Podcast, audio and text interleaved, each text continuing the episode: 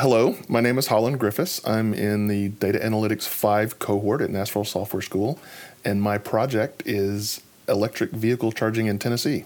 Alrighty, I'm excited to talk about this and the potential about EV. I've been learning more about it, and I just can't wait to can't wait to hear about all the data you pull together and what kind of story you can tell from it.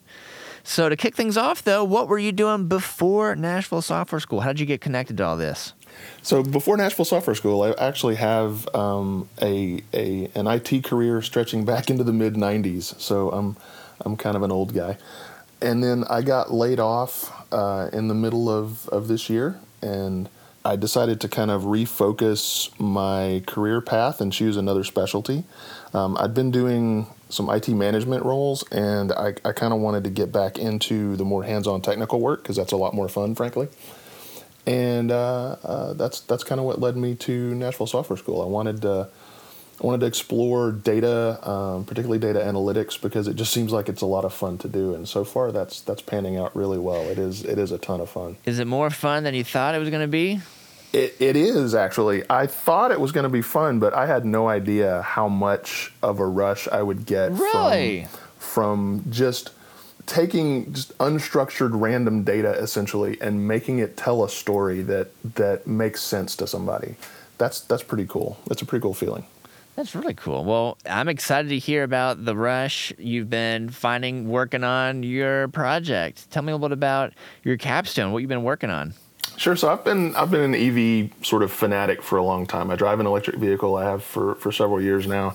Um, and I've always been interested in in electric vehicles and alternative energy and, and all that sort of stuff. So I I'm sort of an early adopter of electric vehicles, so I um, I have it sort of easy with with charging um, because I have I own a home and I, I can have you know a, a high voltage charger in my in my garage but a lot more people are starting to get interested in EVs these days. And I wanted to see what the landscape for charging looked like for somebody that's not in that situation. So, your average apartment dweller or condo dweller, right? So, somebody that can't just hire an electrician to put in a 240 volt outlet in their garage. Um, how are they going to charge? How are they going to? They can't just run to the gas station, right? Like they could with their old cars. So how how is that going to work? And um, that's that's what my project is essentially about. It's like, what's the state of electric charging in Tennessee? How convenient is it for people who don't currently have access to home high-speed home charging? Um, and what are some things that maybe the industry could do uh, going forward to help with those particular customers? Love it. And when you start to think about the the story that is ongoing with what you're learning, I mean, you talk a lot about you know you were early in this, but what do you think, based on the data you have and the tools you were using, what kind of uh, anticipation do you have for the future? So it's actually looking pretty bright. Things are things aren't as grim as I thought they were going to be uh, right now. There's a lot of really big companies like Tesla and Volkswagen and through Volkswagen Electrify America and, and several other providers that are very, very swiftly expanding public charging networks uh, all across the US, all across the world, really, but definitely across the US.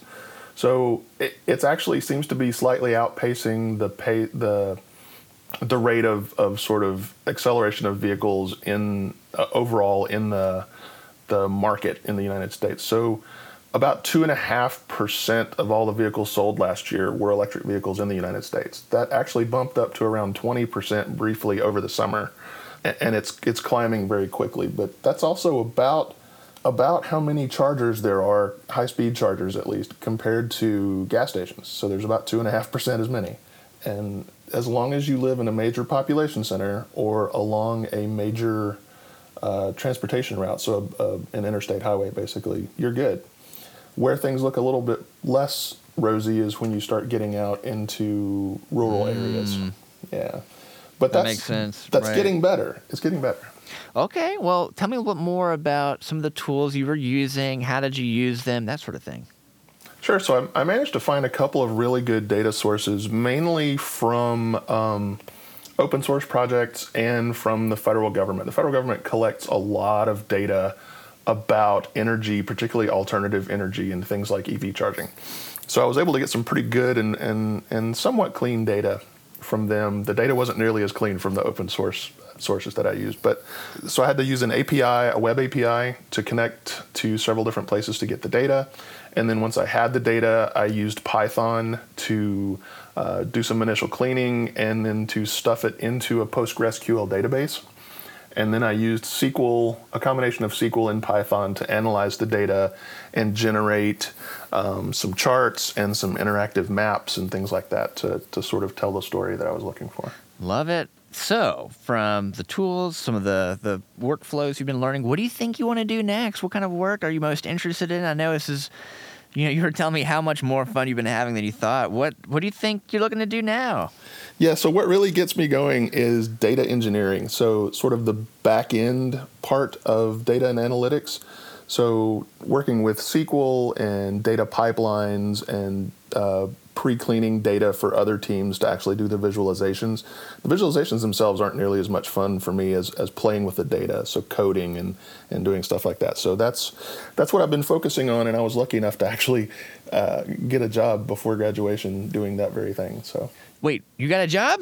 I did. I'll be starting next week. You just snuck that right in, like I almost didn't catch it. you that's incredible. Okay, I um, I mean, I've been hearing about a lot of folks in the data analytics cohort, both the part-time and the full-time folks getting hired right before graduation. Yeah, it's ridiculous how fast this field is exploding. Uh, lots of lots of companies uh, either need tons of data analysts or they're very soon going to need tons of data analysts. So it's not a bad field to get into at all. You know, there's that jobs report from the Nashville Technology Council and MTSU. They do that like collaborative uh, report and data analytics. It's one of the many fields that the Nashville, greater Nashville area is exceeding compared to other markets. So it, it absolutely is. And I, I'll tell you, when I went for my technical interview, I had an in person technical interview for this job, and I was terrified because I haven't had a technical interview in probably over a decade. But the preparation that I got from going to this boot camp absolutely made it just completely simple to, to breeze through it. It was no problem at all.